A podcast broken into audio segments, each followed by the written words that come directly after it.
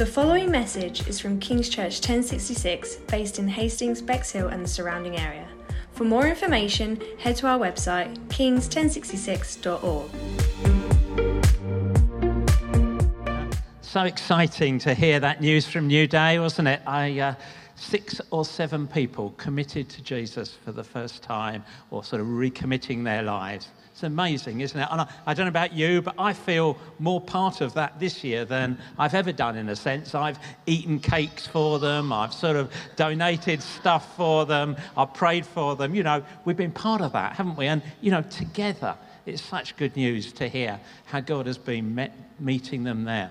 I saw Alfie, who'd been setting up in Bexhill this morning, and he sort of crawled out of his car to the uh, doorway. I mean, he's a bit of a drama queen, isn't he? But, you know, um, it just sort of crawled in and, oh, I can't lift this, it's too heavy. And anyway, but I think they had a good time. But it was, I think, fairly tiring for everybody involved. Um, as Hannah said, my name's Steve Young. I'm part of the leadership team here and uh, normally in Bexhill where I lead the, the venue there. We're going to be continuing our Abide series today. Some of Jesus' final actions, some of his final words before he went to the cross. He was, in a sense, saying goodbye to his disciples. And goodbyes are emotional times, aren't they? I was here, um, was it Friday? No, Monday, just last Monday, wasn't it? When they went to New, New Day, I brought my granddaughter up, and uh, there was a whole load of emotion in there in the Oak Room as uh, parents were sort of, you know, entrusting their loved ones to the team. You know, are they going to be able to eat? Are they going to be warm? Are they going to uh, just survive the week? Will I ever see them again? And then the kids themselves, you know, they were emotional too. You know, who am I going to sit next to? Am I going to be getting my friends here? Am I going to be able to charge my phone even? You know, really important things for a week, isn't it? But so much emotion. Goodbyes are emotional times, aren't there? As far as I know, we didn't bring, we didn't leave any of the young people behind. We brought them all back. So there was a, a good ending to that story. But it was an emotional time, just saying goodbye. And the rain didn't help either. I don't know about you, but I remember a few goodbyes in my life. I remember my last exchange with my father before he died. I remember actually his last conversation with my mum.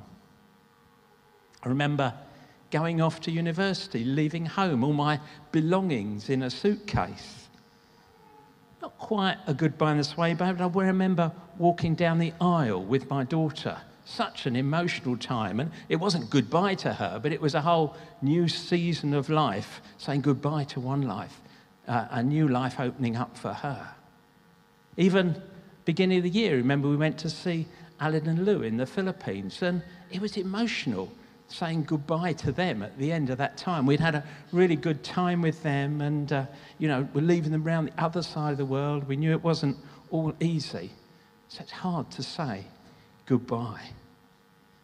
And so, in these chapters of John that we've been looking at, 13 to 17, Jesus is trying to prepare his disciples for when he's no longer with them. These are the things he did and said, knowing that he was about to die, knowing that he would be leaving them on their own to carry out the mission of taking the gospel to the world. They're important chapters.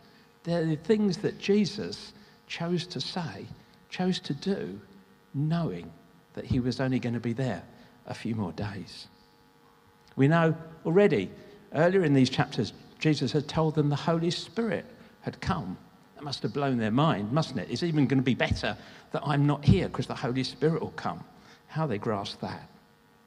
And then he warns them. He warns that the world will hate them, that they'll face persecution. But he also tells them, as we heard a couple of weeks ago, that their pain, their sorrow that they feel at his going will be turning to joy as well. And then we come to chapter 17, which we're going to be looking at the middle section of today. It's called the High Priestly Prayer. I sort of titled that in my Bible. It's been given that name, I suppose, is how you would say it. And you'll remember in the Old Testament, the high priests, they went before God to pray on behalf of the people. And in this chapter, Jesus is praying. Praying for himself, as Paul Edworthy showed us last week, praying for his disciples, which we'll look at today, and then praying for those who would come after, which will be in a couple of weeks' time. He knows, doesn't he, as he prays for the disciples that they're in a hostile world, that he's leaving them with the task of taking the gospel out, building the church. He knows they're going to face all sorts of struggles and difficulties, the things we read about in Acts. He knew that the world wouldn't be open to their message, that the work of building the church would be opposed. This was a difficult thing. Does it sound familiar? Does it sound familiar? I think it should. The disciples went out into the hostile Roman world. So we too are called to take the gospel to the ends of the earth, to a world that is still hostile to Jesus. Some of the views that we have are very difficult for the world to accept. So there's a lot in the verses that we'll look at today where Jesus is praying for his disciples that we can take and apply to ourselves. The things he chose to pray for them, the things he chose to concentrate on, are worthy of our attention. And so we'll start by uh, the passage. We're going to read from John 17, and we're going to start at verse 6. Um, I'm using here the New International Reader's Version. I just felt for the reading it was. Uh, it had a bit of a flow to it that I hope will help you. I have shown you to the disciples you gave me out of the world. They were yours. You gave them to me, and they have obeyed your work. Now they know that everything you have given me comes from you. I gave them the words you gave me, and they accepted them. They knew for certain that I came from you they believe that you sent me. I pray for them. I'm not praying for the world at this point. I'm praying for those you have given me because they are yours. So Jesus is praying for the disciples, those who he'd been living with, who've been following him, those who come to know the truth of the gospel, who've been with him, who've been taught by him, who'd understood and accepted that Jesus come from God, that he was indeed the promised Messiah, the Saviour of the world. Let's go on at verse 10. All I have is yours, and all you have is mine. Glory has come to me because of my disciples. I will not remain in the world any longer, but they are still in the world, and I am coming to you. Holy Father, Keep them safe by the power of your name. It's the name you gave me. Keep them safe so that they can be one, just as you and I are one. While I was with them, I guarded them. I kept them safe through the name you gave me. None of them has been lost except the one who was sentenced to be destroyed. It happened so the scriptures would come true. I'm coming to you now, but I say these things while I'm still in the world. I say them so that those you gave me can have all my joy inside them. So, Jesus, as he prays for his disciples, prays that God will keep them, that he'll give them the spiritual strength not to be drawn away from faith by fear, by sin, by distractions, or otherworldly pressures, that God will reveal himself as the Spirit is poured out upon them. They'll know themselves to be united, united to God and with each other in the mission they've been called. That they'll know joy in the midst of the worldly challenges and difficulties. That they'll know Jesus' joy.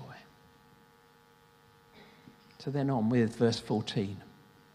I have given them your word. The world has hated them this is because they are not part of the world any more than I am. I do not pray that you would take them out of the world.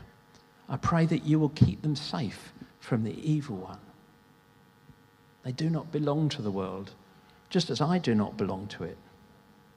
Use the truth to make them holy. Your word is truth. You sent me into the world. In the same way, I have sent them into the world. I make myself holy for them so that they too can be made holy in a true sense. Jesus says they've already faced opposition, but don't take them out of the world. Protect them, keep them from the schemes of the enemy. Keep them strong, sanctify them, keep them separate from the world, make them holy. Help to resist sin and the schemes of the evil one as they're sent out into a hostile world. Just to pause as we, before we get into the detail of the text, just want us to note the obvious point that Jesus is praying here, talking to his Father, asking his Father to intervene. There's lots going on. The time is short, as we heard earlier. But Jesus believes the most important thing he can do, the most important thing, way in which he can use this time, is to pray for them. To pray, to ask the God of universe to keep them, to protect them, to help them. So important, isn't it? Just to pause and just note that Jesus chose to use this precious time to pray. And it's so important, isn't it? Prayer changes things. Prayer makes a difference. Prayer invites the God of the universe to act for you. I wonder what we would do if we were in our last few days. Oh, just a few extra things I want to tell you before I go. Maybe there'll be some jobs you want to finish. Well, I'm not going to be here, but I can point you to some great resources that you can use. No, Jesus decides the most important thing, the most effective thing he can do is to pray for them. What's the most important thing you can do for your kids? You'll encourage them, we teach them, we love them, we educate them. There's lots of things, they're all good. But don't forget to pray for them. It's the most important thing we can do. Grandparents, pray for your grandchildren. Pastoral people, pray for those you're trying to help. Elders, pray for the church. I remember just a few weeks ago, I was talking to a young guy in the uh, Bexhill congregation, and I didn't know much about his family, didn't see them much. And so he started telling me about his family, and he told me about his parents. And then he came to his grandmother. And he told me how his grandmother, he knew, was regularly praying for him. Ah, now I can see why you're sitting here in church. Now I can see why you're deciding to follow Jesus. There was a praying grandmother who's faithfully behind him. Teachers, pray for your kids. Workplace people, pray for your colleagues. Prayer to the God of the universe, the King of kings and the Lord of lords what a privilege to come to the all powerful one, to know that things change as we pray. Prayer's our most important weapon. Let's use it well, make it a priority, not a last resort. Pray without ceasing, we're told. Remember, again, a lady uh, in that congregation that I was talking to, and um, she was telling me that she'd had a rift with her daughter. You know, she wasn't speaking to her anymore. And um, to be honest, I didn't really have any wisdom to offer her much, you know. So, but anyway, we said, well, let's pray. So we prayed about this situation. And I just happened to be in the car with her a couple of weeks later. And um, she said, you know, I had a call from my daughter last week. And she was telling me all about what was happening. She actually said she's going to ring again in another week. Amazing, isn't it? We pray and we see things change. Don't forget, God changes things as we pray. So let's come back to see what Jesus prayed. So, here in his high priestly prayer, I think there are four aspects of the way in which Jesus prays that we can take and learn from and apply to ourselves. First, he says, keep them strong in faith, protect them from the evil one and from the influences of the world. Then he says, keep them one with the Father, united together. He says, fill them with joy.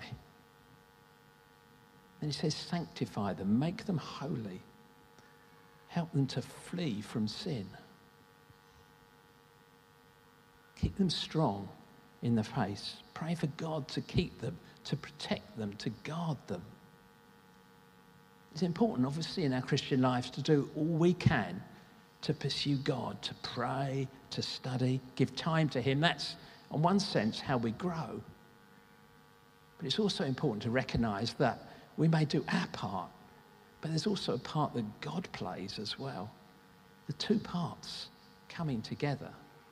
We study the word, we give ourselves to it, but it's God who reveals truth to our hearts. We seek after God. He's the one who comes to meet us in our worship, in our quiet times. We flee from sin, but it's God who protects us from the sin that we couldn't overcome. God works with us to keep us.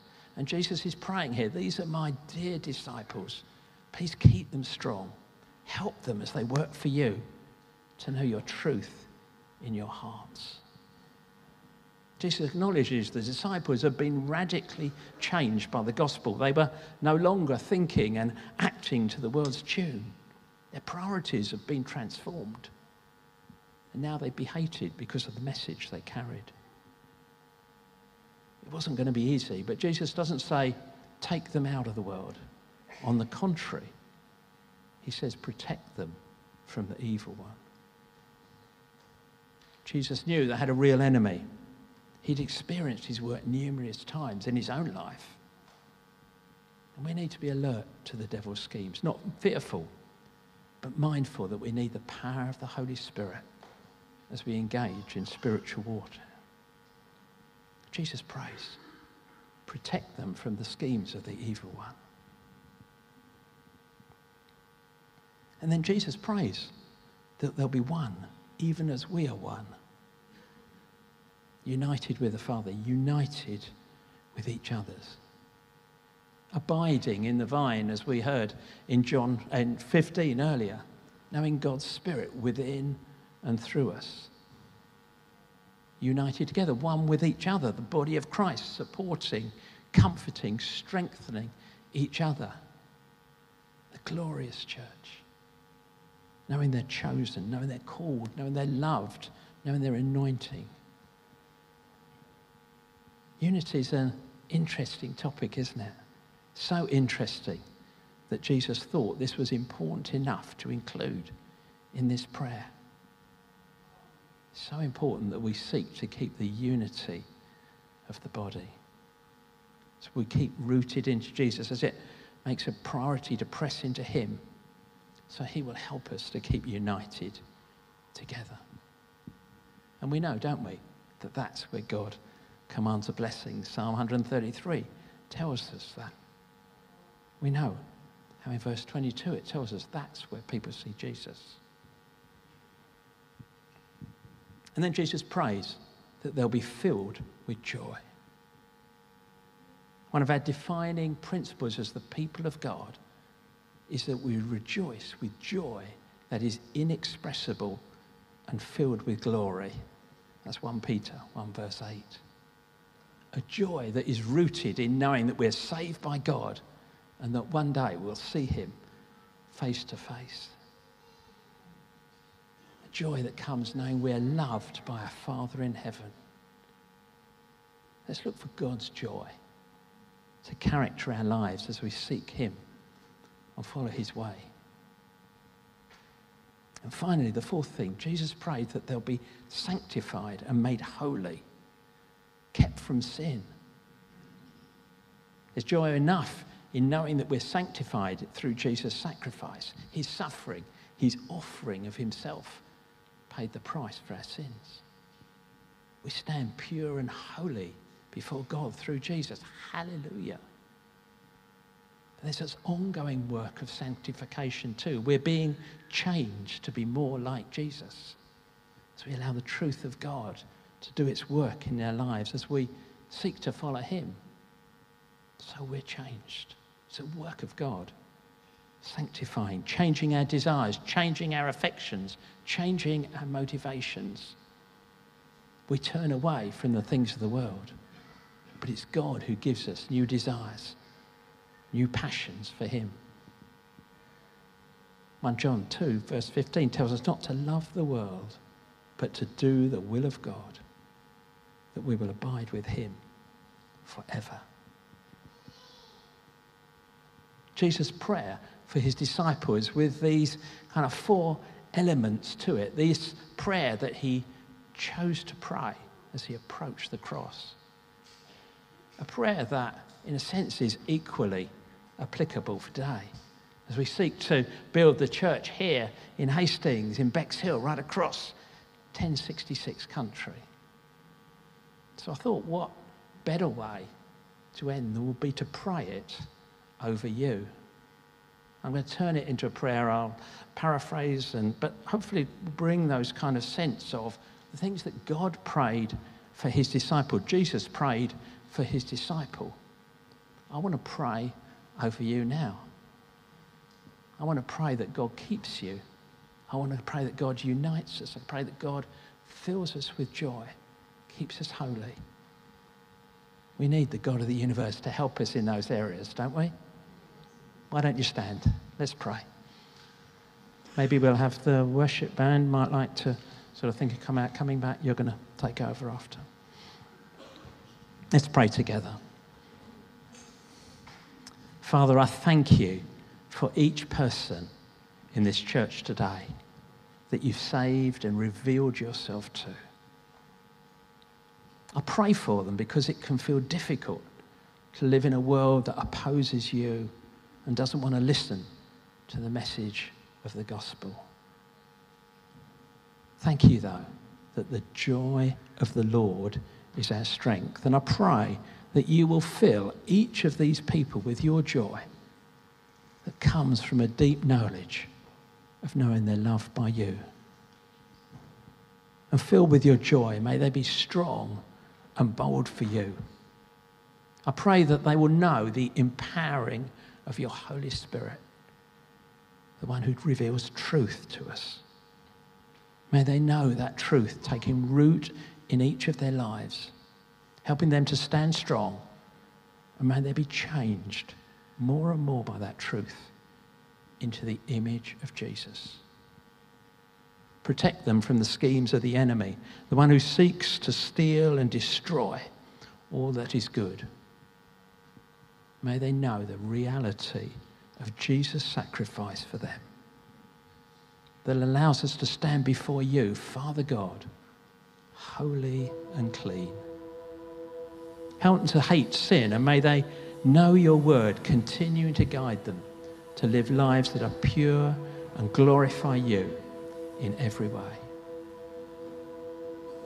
And for any here today who don't know you, Jesus, I pray that the Holy Spirit will give revelation to know Him and the power of the forgiveness that He offers to everyone. Amen. Let's worship together.